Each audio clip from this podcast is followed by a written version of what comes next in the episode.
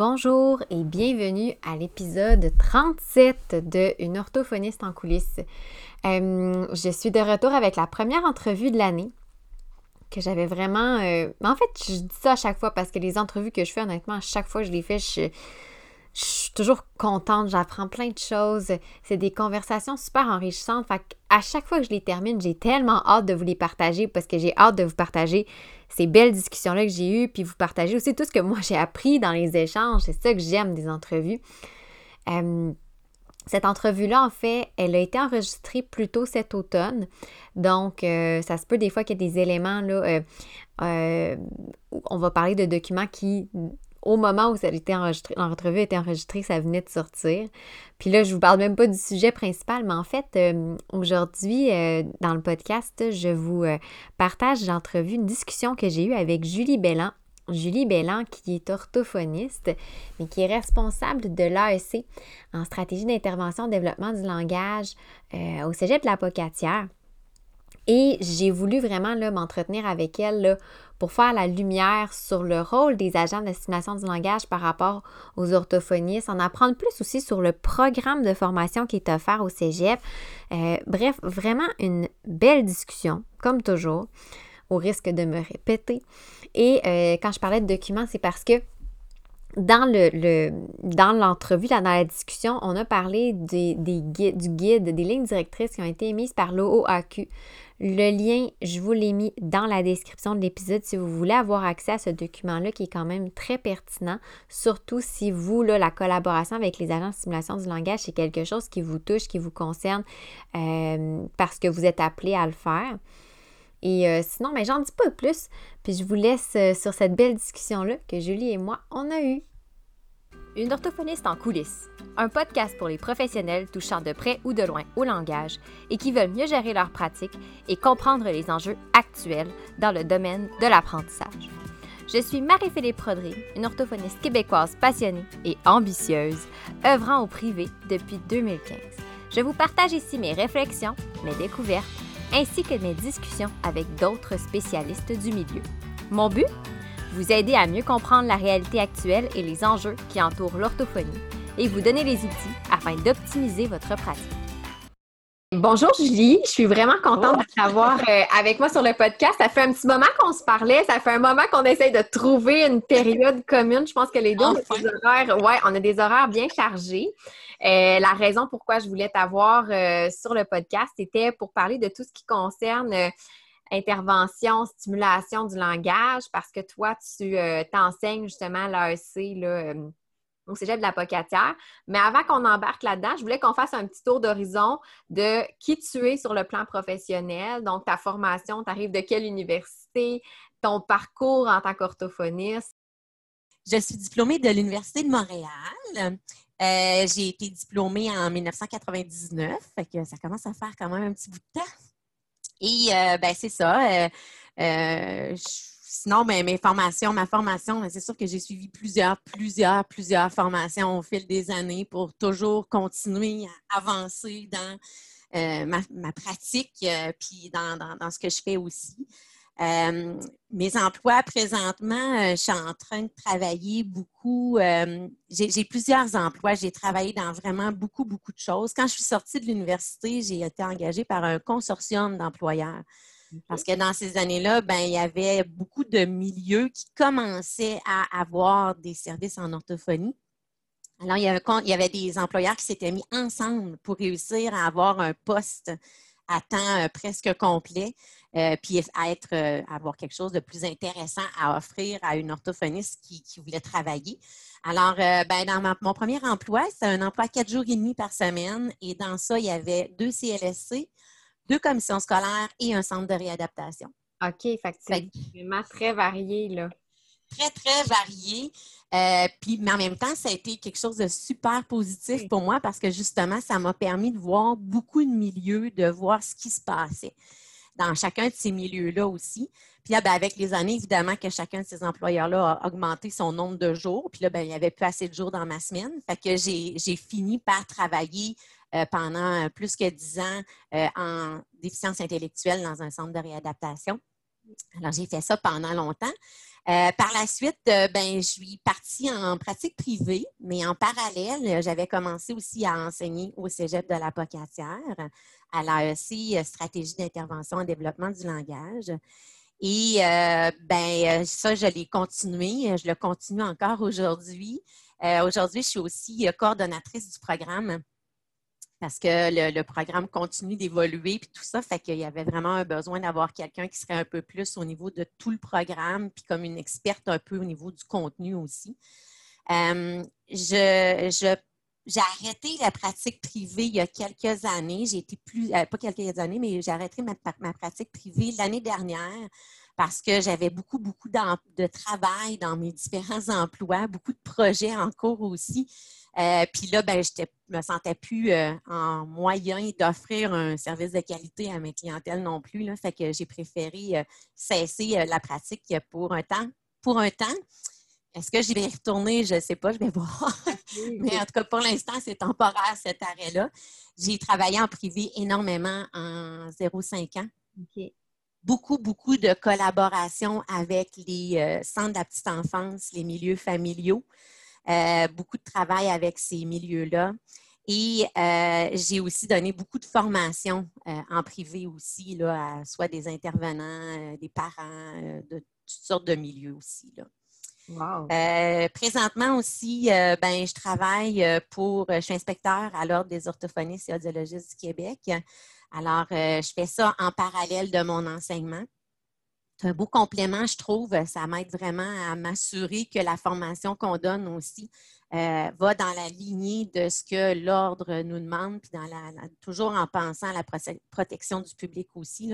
Fait que euh, c'est quelque chose qui est très important aussi. Ah, c'est vraiment intéressant. Tu vois, je, viens d'apprendre que tu étais inspectrice à l'ordre. Intéressant. Puis si on parle justement, tu parlais, bon, que tu as mis un peu de côté la pratique privée parce que pour te concentrer sur tes projets, est-ce que tu peux nous parler de quelques-uns de ceux-ci? Oui, bien, euh, on a, euh, ben, d'abord, euh, il y a l'enseignement de l'AEC en stratégie d'intervention en développement du langage au cégep de la Pocassière et se donne entièrement à distance. Euh, fait que c'est sûr que depuis euh, la dernière année, ben, la formation à distance a pris un très, très grand essor. Et là, ben, j'ai été très demandée à ce niveau-là sur euh, comment on, la pédagogie, quand on enseigne à distance, comment on peut faire ça. Fait que j'ai été beaucoup sollicitée dans, dans ce sens-là. Fait qu'il y a eu plusieurs projets aussi qui sont partis de là. on a aussi, j'ai aussi monté une formation sur la stimulation du langage à distance qui a été offerte euh, dans les, euh, autant aux orthophonistes qu'aux intervenants en stimulation à distance. Ça, a été un très, très gros succès. Ben, on ne s'attendait pas à ça. J'ai même suivi ta formation, puis même si ça faisait déjà trois ans que je faisais de l'intervention à distance, je suis allée chercher des outils supplémentaires. j'ai trouvé ça super intéressant, effectivement. Ouais. Ah, ben, merci, tant mieux, mais c'est ça. Je pense que euh, ça a vraiment répondu à un grand besoin des gens là, présentement. Puis euh, moi, je pense aussi qu'il y a de l'avenir dans l'intervention à distance quand on pense au temps que les orthophonistes passent en déplacement, euh, quand on pense au temps des parents aussi qui doivent amener leur enfant en orthophonie, aller les chercher des fois à la garderie, les amener au centre de réadaptation, retourner l'enfant à la garderie avant de retourner au travail. C'est énormément de temps. Ça, c'est quand ils ont accès à un orthophoniste pas trop loin, parce que quand ils sont en région, puis il n'y en a pas, ça, c'est une autre histoire aussi, là. Exactement, c'est là où je m'en allais. J'allais dire, en plus, tous les, les, gens qui n'ont pas d'orthophoniste, ben là, ça leur permet d'avoir accès à des services d'une orthophoniste, même avec une spécialité, une expertise particulière, parce qu'il n'y a plus de frontières à ce moment-là, il n'y a plus de distance. Euh, quand je dis plus de frontières, euh, entre autres, euh, parmi nos étudiants de la dernière session, on avait il y a un cours qu'on donne qui est sur la création d'une activité de stimulation du langage qui soit adaptée aux besoins d'un enfant. Et il y a une de nos étudiantes qui a fait son projet avec un enfant qui était au Cameroun. Wow! Oui, c'est ça. Alors, on, a on, peut même penser à de l'aide humanitaire avec cette intervention-là, ce type d'intervention-là. C'est super intéressant. Ça, c'est un des gros projets qu'on a développé. On est aussi en train de travailler très fort pour faire reconnaître plus euh, la formation des intervenants, justement, euh, puis de, donner euh, des, ouvertures supplémentaires pour des formations, justement, de qualité avec un programme pensé pour, justement, les intervenants qui sont dans les différents milieux. Puis si là, je trouve ça génial, moi je t'entends parler, puis ça fait un bout que je m'intéresse à ça, tout ce qui est stimulation du langage, puis ces intervenants-là qui, pour moi, ont un rôle essentiel à, travers l'orthophonie. Mais tu as de l'air passionné quand tu en parles, puis vraiment, on, le sent. Ce serait quoi ta mission en faisant tout ça, en mettant de l'avant tous ces projets-là? Ben, moi, j'ai, quand je suis sortie en orthophonie, il manquait d'orthophonistes. Mm-hmm. Ma plus grande mission, je pense que dans la vie, ça a été de dire de rendre les services euh, disponibles. Mm. Euh, dans les différents emplois que j'ai occupés, j'en ai fait de l'intervention à distance. J'ai travaillé dans la région de Charlevoix à un moment donné où on travaillait pratiquement essentiellement à distance. Ça a été vraiment intéressant parce que ça a donné accès au service. Et ça, je pense que c'est une de mes missions les plus importantes. Euh, l'autre chose, c'est que je crois fortement depuis le début de ma pratique au travail des multiplicateurs, des gens autour de nous, euh, que de travailler toute seule comme orthophoniste dans mon petit bureau en vase clos, j'ai très peu d'impact auprès des enfants, auprès de la population. Alors que si je travaille avec d'autres personnes, des intervenants, bien là, mon impact se multiplie par 100. Mm. Alors, ça, c'est quelque chose que moi, je crois depuis le jour 1 où j'ai commencé à euh, enseigner puis à, pratiquer aussi en orthophonie. Fait que euh, je pense que c'est ma plus grande mission depuis le début, ça. Mm. C'est drôle parce que là, on ne le voit pas, mais je, je, hoche la tête depuis tantôt parce que j'ai j'ai sensiblement le même désir. Puis je pense qu'on est plusieurs orthophonistes à avoir cette mission-là. Puis on l'exprime toutes différemment. moi, je le fais d'une autre façon, puis je trouve ça intéressant. Toi, c'est avec ton implication notamment justement avec le programme de l'AEC au Cégep. Et là, parlons-en de ce fameux programme-là. Euh, peux-tu nous donner, premièrement, plus de détails? C'est quoi exactement la formation? C'est quoi l'AEC? En quoi ça consiste? Ben, L'AEC en stratégie d'intervention en développement du langage, c'est une AEC qui vise à outiller les intervenants à faire la stimulation du langage auprès des enfants entre 0 et 12 ans. Alors, ça, c'est la première chose qui est importante. Là, à la Pocatière, la formation qui est donnée, parce qu'il y a d'autres cégeps, d'autres euh, écoles qui donnent diverses formations en lien avec la stimulation du langage, mais à la Pocatière, euh, je pense que notre euh, spécificité, c'est vraiment le fait qu'on forme autant les, pour le 0-5 ans que pour le, le 0-12 ans. Euh, ensuite de ça, ben, c'est une formation de 350 heures, une formation qui est créditée. Fait que c'est pas, euh, un petit 30 heures ou un petit 25 heures là, comme ça que l'intervenant va suivre. C'est vraiment un, travail de longue haleine. Euh, il y a un diplôme qui va au bout de ça, hein, une attestation d'études collégiales. Donc, c'est reconnu aussi auprès du ministère de l'Éducation.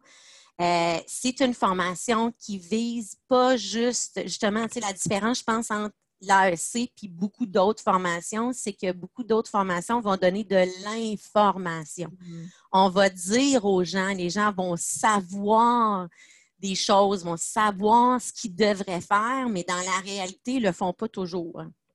Alors qu'à l'AEC, on va former vraiment les gens à devenir compétents, à vraiment être capables de faire la stimulation de façon concrète, à l'appliquer cette connaissance-là qu'ils vont avoir. Oui, ils vont apprendre le vocabulaire commun, ils vont apprendre les termes, puis tout ça, mais ils vont surtout apprendre à appliquer tout ça. OK. Euh, l'autre chose aussi qui nous distingue par rapport aux autres, peut-être aux autres cégeps, aux autres écoles qui donnent des, formations, c'est que toutes nos enseignantes sont des orthophonistes, membres de l'Ordre des orthophonistes et audiologistes du Québec. Pour nous, c'est hyper important que nos enseignantes soient, j'enseignante parce qu'on est juste des filles présentement, là, mais que nos enseignantes soient des gens qui sont à l'affût, qui restent formés euh, à jour dans leurs connaissances. Euh, plusieurs d'entre nous travaillent en parallèle euh, aussi. Fait que c'est quelque chose qui est vraiment important là, pour nous, là, cette, euh, la compétence justement de nos, de nos enseignantes. C'est vraiment c'est une formation qui est complète autant sur le volet théorique que pratique. oui, tout à fait. Puis, euh, tu sais, euh, on voulait aussi beaucoup que ce soit des orthophonistes qui forment parce qu'on trouvait hyper important. Euh, nos pauvres étudiants, ils se font marteler pendant trois ans parce que la formation, c'est six cours dans le fond, mais il y a un cours par session parce que ce sont pratiquement tous et toutes des travailleurs, des gens qui travaillent déjà, qui ont une formation avant et qui viennent compléter une formation en venant suivre l'AEC. Ce sont des gens qui sont sur le marché du travail. Alors, les gens suivent une, un cours par session et on donne des cours à l'automne puis à l'hiver. ça fait que ça fait la formation est sur trois ans au total. Oui, c'est ça, c'est un bon. Euh, ça demande beaucoup d'implication de la Oui, ça demande de l'implication, ça demande que les gens euh, vraiment s'investissent aussi, mais ça donne aussi le temps aux, personnes, à nos étudiants, de mettre en application, d'assimiler les connaissances aussi comme il faut. Alors ça, c'est vraiment quelque chose qui, est hyper intéressant. Mm. Je devine, bon, cette formation-là, étant, donné qu'elle est encadrée, ça ne s'adresse pas à n'importe qui. Sûrement qu'il y a des profils aussi de, pour être éligible au programme. À qui ça s'adresse? Ça s'adresse euh, euh, principalement, dans le fond, ce qui est exigé, c'est que la personne qui va s'inscrire à l'AEC doit avoir un diplôme de niveau collégial dans un domaine connexe. Euh, on dit dans un domaine psychosocial, plus précisément, qu'est-ce que ça veut dire? C'est souvent des gens qui ont eu des formations au niveau du développement de l'enfant, entre autres. Alors, euh, très, très souvent, qui se retrouvent dans nos cours, euh, ben, des éducateurs spécialisés, euh, des éducatrices ou des éducateurs en centre de la petite enfance, des responsables en milieu de garde, des techniciens en service de garde, des psychoéducateurs. il y a vraiment toutes sortes de personnes avec toutes sortes de profils, mais à la base, qui est le, le fil conducteur, c'est le développement de l'enfant qui est dans ça. Parce que je me, fais, poser la question de temps en temps, des fois par des étudiants, soit euh, au bac en psychologie ou en linguistique, euh, qui n'ont pas été acceptés en orthophonie, puis qui se rendent compte qu'ils n'auront peut-être pas non plus les résultats pour être acceptés, qui me disent est-ce que je pourrais, j'ai d'autres options, j'aimerais ça. Euh, est-ce que ces personnes-là pourraient faire l'ASC en Oui, tout à fait. Puis on en a d'ailleurs euh, des personnes qui même ont commencé la formation des fois puis d'orthophonistes puis se sont rendus compte que c'est pas ça qu'elles souhaitaient faire. il y a des gens justement qui sont dans nos cours qui ont déjà commencé un, profil pour s'en aller vers l'orthophonie, mais qui ont bifurqué en cours de route pour s'en venir euh, chez nous. Ouais. Ah, c'est vraiment effectivement un beau, euh, c'est quand même une belle, euh, un beau bassin de, au niveau là, des, différentes provinces. Puis ce qui est le fun, ce que je trouve intéressant, c'est que c'est de différents milieux aussi. Fait que l'étudiant au bac en psychologie n'a pas nécessairement le même bagage de connaissances, pas la même expérience que l'éducatrice qui est en CPE ou l'éducatrice spécialisée. Euh, ah, c'est vraiment très, très varié parce qu'on a des gens qui viennent du réseau public, soit des, des, comme je disais tantôt, là, des, des, centres de réadaptation, par exemple, dans les CIS ou dans les, euh, comme les centres de euh, les centres de services scolaires. Mm-hmm. Euh, il y a vraiment des gens qui viennent, qui sont des travailleurs autonomes aussi parce que, bon, justement, en milieu familial ou qui viennent de la pratique privée parce qu'ils travaillent avec d'autres orthophonistes ou des choses comme ça. Fait qu'on a vraiment des gens avec des expertises puis des, des profils qui sont quand même assez variés. Euh, des gens qui travaillent plus avec des enfants plus vieux en TSA à euh, d'autres personnes qui travaillent euh, en CPE avec des petits, des petits deux ans. Là. Fait que c'est, intéressant aussi, là, ça, cette complémentarité-là. Mm.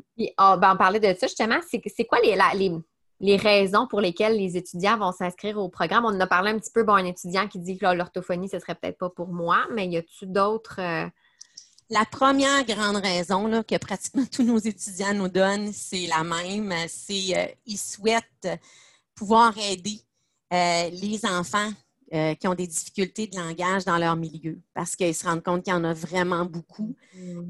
puis que ben, ces jeunes-là ont besoin d'aide, puis ils souhaitent être outillés pour être capables de les aider plus. Ça, je te dirais que c'est la première grande raison. Euh, d'autres vont souhaiter justement aller chercher, compléter la formation qu'ils ont déjà dans ce sens-là, aller chercher comme une nouvelle corde à leur arc, là, aller compléter, aller, c'est ça, vraiment euh, euh, ajouter des choses dans leur formation. Et il y en a aussi qui vont souhaiter faire la formation pour obtenir un emploi en stimulation du langage aussi. justement, parlant d'emploi, je pense que même pour moi, tu sais, c'est pour plusieurs orthophonistes, ou même peut-être qu'on parlait justement de milieu professionnel, c'est flou un peu hein, le, rôle de l'agent en stimulation du langage. Euh, c'est quoi les possibilités, les, carrières euh, qui peuvent s'offrir une fois qu'on est diplômé du programme? La plupart de nos, de nos, euh, nos étudiants vont poursuivre le travail qu'ils faisaient avant. OK. par exemple, ils sont éducateurs en CPE, ils suivent la formation, puis ils vont continuer d'être éducateurs en CPE, mais des meilleurs éducateurs en CPE. Mmh. Euh, il y en a plusieurs que c'est ce qui se passe. Euh, il y en a aussi qui vont vraiment se trouver un emploi en stimulation du langage. Il y en a qui ont déjà un emploi en stimulation du langage puis qui souhaitent euh, mieux le faire. Fait que, soit que, puis, puis on va les retrouver autant en public qu'en privé. Euh, la pratique au public, ben, c'est souvent dans les, six, euh, dans les euh, centres scolaires, de, les centres de services scolaires qu'on va les retrouver, ou dans les CPE, justement, aussi, qu'on va les retrouver. Mais en privé aussi, il y a plusieurs orthophonistes qui commencent à travailler en collaboration avec des intervenants en stimulation du langage. Euh, il y a aussi certains, euh, certaines éducatrices spécialisées qui commencent aussi à euh, faire de la pratique privée en stimulation du langage, mais toujours en collaborant avec une ou des orthophonistes. Fait on voit beaucoup la, la, la, pratique privée qui est en train de prendre son, son envol aussi à ce niveau-là. D'ailleurs, on parlait justement de collaboration orthophonistes euh, et ceux qui ont l'AEC. Euh, je pense qu'effectivement, on, en voit de plus en plus de collaborations sortir, euh, surtout sur, ben, moi, je, suis beaucoup plus tout ce qui est dans le privé parce que je suis moi-même en pratique privée, mais c'est drôle parce qu'il y a beaucoup d'éducateurs spécialisés qui me disent, ben moi, c'était mon rôle déjà quand j'étais en CRDP ou... fait c'était pas, pas nouveau, mais je sais que pour plusieurs orthophonistes, ça peut être un petit peu confrontant de voir croître euh, cette, profession-là, cette carrière-là, parce que, tu sais, quand, on ne connaît pas quelque chose, ça peut faire peur. Donc, moi, je me suis dit, Julie, elle va être là pour nous démystifier tout ça. Comment les agents, ces personnes-là peuvent venir non pas remplacer l'orthophonie, mais bonifier l'orthophonie?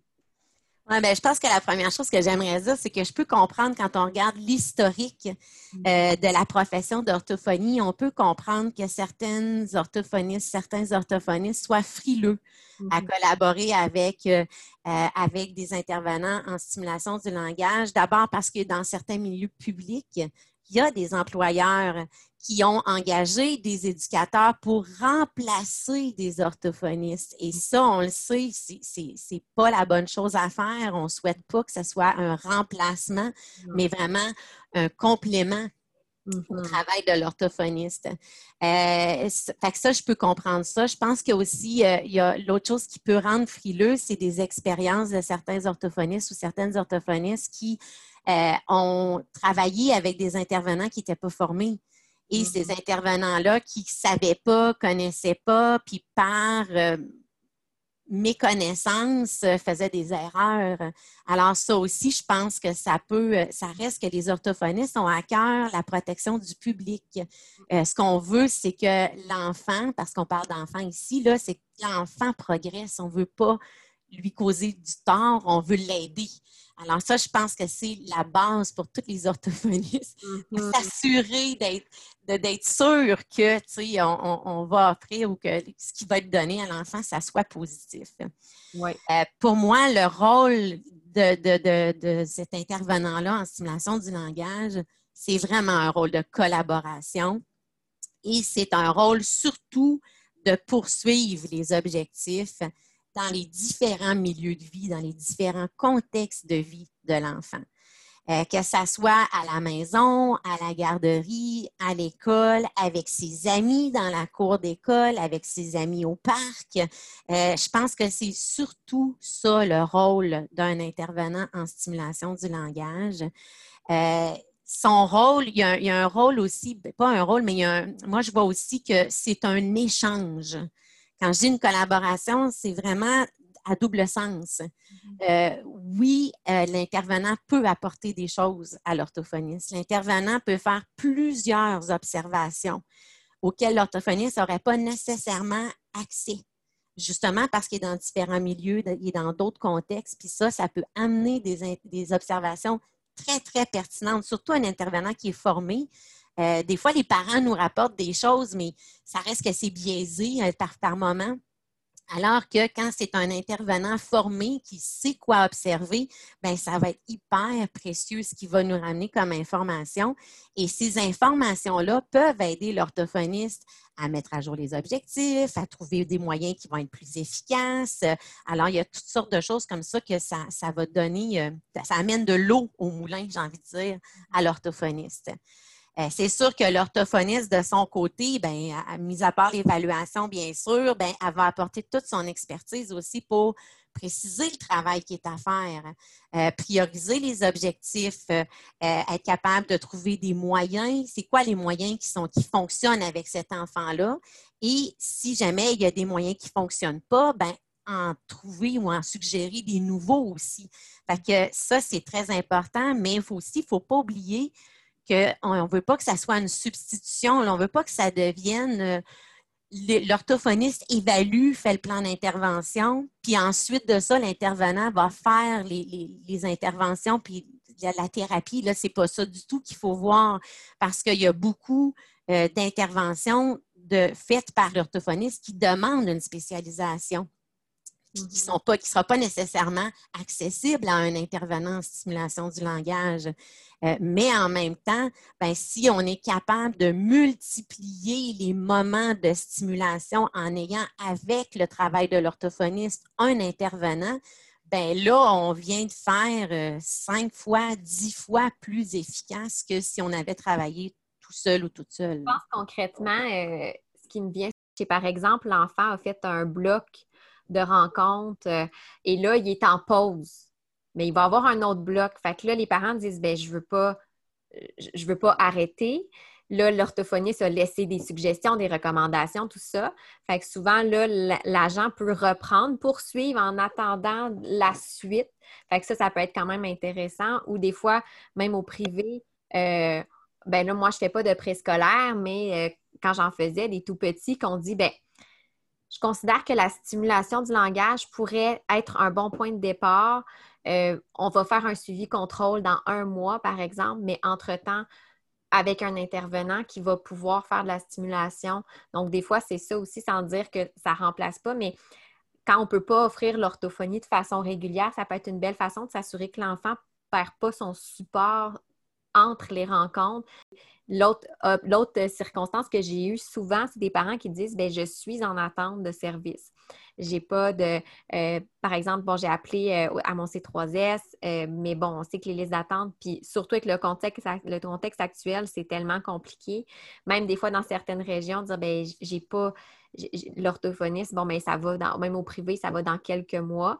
Puis les parents s'inquiètent, ils veulent qu'il y ait quelque chose qui soit fait. Fait que là, souvent, je vais dire, ben il y a possibilité de faire une stimulation langagère qui est générale, qui est pas, c'est pas ciblé. Il faut juste, on va aller stimuler l'enfant avec des activités un peu comme euh, une éducatrice spécialisée pourrait faire dans le milieu. Euh, mais je dis tout le temps parents, assurez-vous d'avoir pris votre rendez-vous, d'être sur la liste d'attente parce que c'est pas vrai que ça va remplacer l'orthophonie. Donc, effectivement, il y a plein de moyens comme ça que les agents peuvent pallier ces, petits trous de service-là, puis venir nous aider, nous supporter. Puis tu parlais d'observation. Moi, je dis tout le temps aux parents, si vous êtes en attente, par exemple, euh, pour une évaluation au privé, que c'est dans deux mois, dans trois mois, puis qu'il y a une, une agente qui vient faire de l'intervention, de la stimulation, elle peut ramasser beaucoup d'observations qui vont être pertinentes au moment de l'évaluation pour l'orthophoniste. Puis l'orthophoniste, son rapport va être encore plus riche.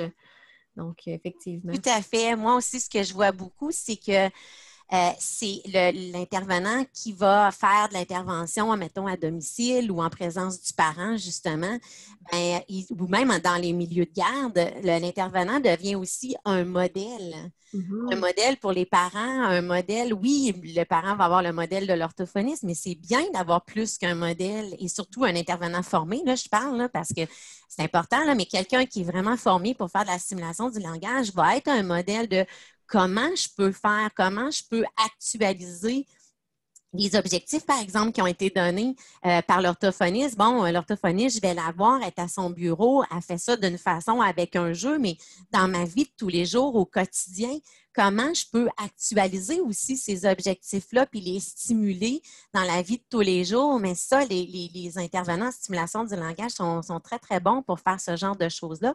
Puis être un modèle aussi de comment on peut faire. Vraiment, vraiment intéressant. Là, on parlait justement de que c'était encore peu connu. Juste avant qu'on commence l'enregistrement, euh, on parlait du document, du fameux document sur lequel l'ordre s'est penché, dans lequel, euh, pour lequel tu as participé. Puis là, j'ai appris tout récemment qu'il a été, euh, au moment où on se parle, là, il est disponible. Fait que ça va être, les liens pour y accéder vont être accessibles dans les notes de l'épisode. Mais peux-tu nous parler un petit peu plus en quoi consiste ce document-là? Oui. Alors, dans le fond, le document, euh, d'abord, ça a été fait par une équipe d'orthophonistes de différents milieux, autant du public que du privé, que des gens qui travaillaient avec euh, des, en petite enfance, avec des enfants plus vieux. Euh, on a vraiment, c'était vraiment une, équipe qui a collaboré à élaborer ce document-là. Le document s'appelle les lignes directrices sur l'encadrement des éducateurs et autres intervenants en langage auprès des enfants. Alors, euh, ce document-là, dans le fond, euh, est, venu de, beaucoup de demandes d'orthophonistes, justement, qui se sentaient un peu dépourvu, je pense, dans à savoir qu'est-ce que je peux demander à un, intervenant en stimulation du langage, dans quelle mesure je peux demander des choses, qu'est-ce que j'ai le droit, hein? qu'est-ce qu'on se demande souvent ça, les orthophonistes, qu'est-ce que j'ai le droit de faire en, termes de, travail, de collaboration avec un autre intervenant?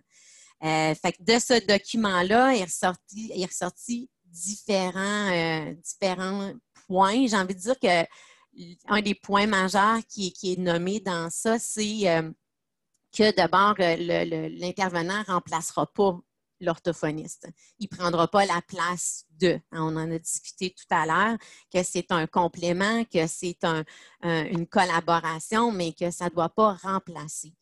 Euh, l'autre chose aussi qui est importante et qui est dit beaucoup dans ce document-là aussi, c'est l'importance de la formation des intervenants euh, en simulation du langage. Euh, on sait que la simulation du langage, certaines personnes peuvent se dire Oh, mais c'est juste de la simulation, c'est pas dangereux. oui et non, parce qu'une stimulation du langage qui est mal faite peut faire vivre plusieurs échecs à un enfant. Mm-hmm. Et euh, l'enfant qui va vivre des échecs à répétition comme ça, ben, il peut venir qu'à se braquer contre toute intervention au niveau de son langage. Et après ça, ça rend le travail d'intervention en langage vraiment, vraiment difficile. Alors, c'est important que le travail soit fait de la bonne façon. Fait que, à ce niveau-là, ben, l'importance de la formation est vraiment mentionnée aussi dans les lignes directrices euh, qui ont été élaborées par l'Ordre. Euh, on parle aussi beaucoup de l'importance de l'encadrement, euh, que dans le fond, il doit y avoir du temps alloué à l'orthophoniste pour travailler, pour collaborer avec son intervenant ou les intervenants avec qui il va travailler ou elle va travailler. Euh, c'est important qu'il y ait une communication entre l'orthophoniste et l'intervenant euh, pour qu'on puisse justement ajuster les interventions euh, au fur et à mesure qu'elles sont faites. puis l'importance du rôle de chacun aussi est vraiment, est vraiment dit et mentionné et l'importance que les parents soient au courant et vraiment conscients et qui sachent de façon claire qui fait quoi auprès de son enfant que l'intervenant n'est pas en train de faire de l'orthophonie, que l'intervenant fait de la stimulation en poursuite des objectifs de l'orthophoniste, mais qu'il n'est pas un orthophoniste et que c'est deux rôles qui sont différents. Euh, ensuite de ça, euh, qu'est-ce qu'il y avait dans ce document-là? Je pense que ça, ça, reste beaucoup autour de ce que je viens de vous dire là. Euh, que dans le fond, ben, c'est sûr qu'il faut que l'employeur soit très impliqué aussi euh, puis qui comprennent le rôle de l'orthophoniste versus le rôle de l'intervenant pour que les choses se passent bien. Fait que je pense que ça fait le tour euh, pas mal de, des grandes lignes qui ressortent de ça. Euh, c'est sûr que si vous êtes intéressé, je vous invite vraiment beaucoup à aller le, lire parce que je pense que c'est n'y a, pas, a rien de si euh, nouveau dans ce qui est indiqué là-dedans, mais en même temps, je pense que ça donne un enlignement, justement, puis ça, ça va nous ça rassure, je pense, beaucoup aussi euh, les orthophonistes sur euh, ce qu'on peut faire. Vraiment, de mieux comprendre, parce qu'effectivement, moi aussi, la première, quand j'ai commencé à collaborer avec des personnes en stimulation du langage, c'était ça mes questions, c'est qu'est-ce c'est quoi leur rôle par rapport à moi? Où est-ce qu'ils se situent? puis vu que c'est pas comme l'orthophonie, bon, on sait que ça prend une maîtrise, ça prend. Tu sais, là, c'est bon, ben, en fait, une éducatrice spécialisée qui a de l'expérience en langage, sans nécessairement avoir fait l'ASC, peut faire de la stimulation du langage. Euh, euh c'était comme pas évident. Moi, j'avais regardé les, ce qui était émis par l'OAC, mais ça reste que c'est pas la même chose pareil, c'est pas le même contexte. Fait que, bon, on a des j'avais des guides, des... mais c'était pas. Que moi, je, vais assurément le lire avec attention. Maintenant, euh, ce serait quoi, selon toi, les prochaines actions à prendre pour reconnaître davantage tout ce qui est la stimulation du langage au sein de l'intervention orthophonique? Ben moi, je pense que ce qu'il faut faire, puis c'est ce que je, on est en train de faire beaucoup, euh, puis que je, je, souhaite faire beaucoup aussi avec le Cégep de la Pocatière, c'est promouvoir beaucoup la formation des intervenants, mm-hmm. puis la reconnaissance surtout de cette formation-là au sein des, des, établissements, que ce soit au public euh, ou au privé, euh, que ça soit mieux reconnu euh, autant par les employeurs que par les orthophonistes aussi. c'est sûr que moi, je crois aussi en la création de postes de techniciens en langage, puis que ces postes-là exigent une formation créditée de niveau collégial, au moins, pour l'obtention de ces postes-là. Euh, puis une formation en stimulation du langage. Euh, je sais que ça commence déjà. Euh, je sais qu'il y a des centres de services scolaires qui ont commencé à ouvrir des postes. je sais par exemple qu'il le centre de services scolaires de Portneuf a ouvert des postes de techniciens en stimulation du langage. Et dans le fond, ce qui est demandé comme prérequis pour l'emploi, euh, c'est d'avoir une AEC en stratégie d'intervention en, développement du langage. Euh, je sais que le centre scolaire, euh, le centre de service scolaire des affluents aussi a des postes comme ça. Et je sais que c'est en train de, faire des petits, dans le sens où c'est en train de prendre de plus en plus sa place parce qu'on se rend compte que pour faire une vraie belle intervention en stimulation du langage, ben, ça prend de la formation, justement. Mhm. Ah, c'est intéressant. Puis d'ailleurs, quelqu'un qui voudrait faire l'AEC, est-ce que euh, il y a des, un nombre limité par cohorte? Parce que là, vous, bon, on parlait de distance, mais est-ce que vous, là, au, Cégep de la Pocatière, euh, c'est ça, vous, avez un nombre par cohorte ou comment? Eh oui, là, c'est ça. Ça, c'est un des problèmes qu'il y a présentement, c'est que l'AEC est très populaire, justement, très demandé. Euh, je pense que notre AEC a très bonne réputation aussi, euh, autant dans le milieu qu'à l'ordre euh, que dans les milieux de travail. Je sais même qu'il y a certains employeurs qui demandent pas juste une AEC, hein, mais qui demandent l'AEC, stratégie d'intervention en développement du langage du Cégep de la Pocassière. wow! ben, ils ne demandent pas, mais ils il, mousse beaucoup pour que ça soit celle-là. Ça, compte pour plusieurs points sur le CV. c'est ça. Ben, en tout cas, il, souhaite que ça soit ça. Je pense que notre, notre formation est, bien reconnue, elle a une belle reconnaissance. Euh, mais euh, en même temps, ben, on a une liste d'attente justement là, présentement. Alors, euh, parce que nos cohortes, on ne veut pas avoir des groupes de 60 étudiants parce que, comme je l'ai dit tantôt, on vise le développement vraiment de compétences, de savoir-faire. Puis pour être capable de vraiment accompagner nos étudiants, ben, dans un groupe de 60 personnes, c'est impensable d'être capable de faire un travail de qualité à ce niveau-là, puis vraiment une formation plus individualisée pour chaque, chaque étudiant. Fait qu'on a des limites euh, d'admission. C'est sûr que dans les premiers cours, on a mis un petit peu plus de gens parce qu'on sait aussi qu'en cours de route, on en perd toujours un peu. Là.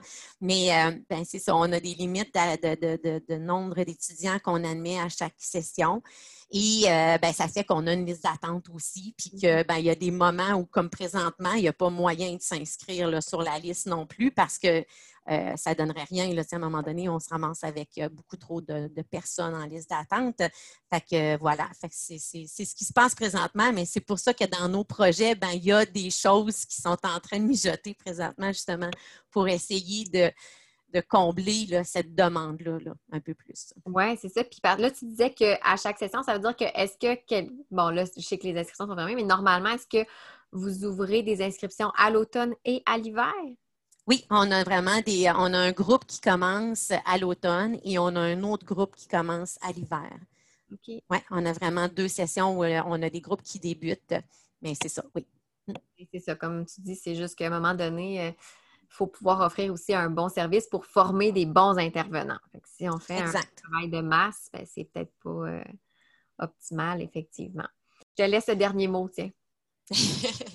ben, moi, j'ai toujours pensé euh, je crois fortement qu'un intervenant formé, puis un intervenant qui collabore avec l'orthophoniste, qui a la possibilité de collaborer aussi avec l'orthophoniste, c'est toujours moins risqué de causer des dommages qu'un intervenant qui n'est pas formé ou un intervenant qui travaille sans échanger avec l'orthophoniste. Mm-hmm.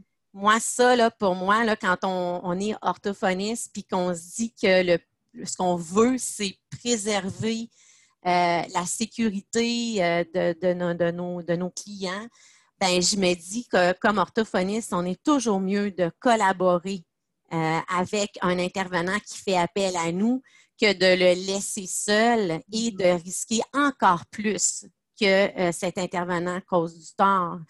moi, je pense que la collaboration est importante. Puis c'est sûr qu'en collaborant aussi, on peut faire de la formation, hein.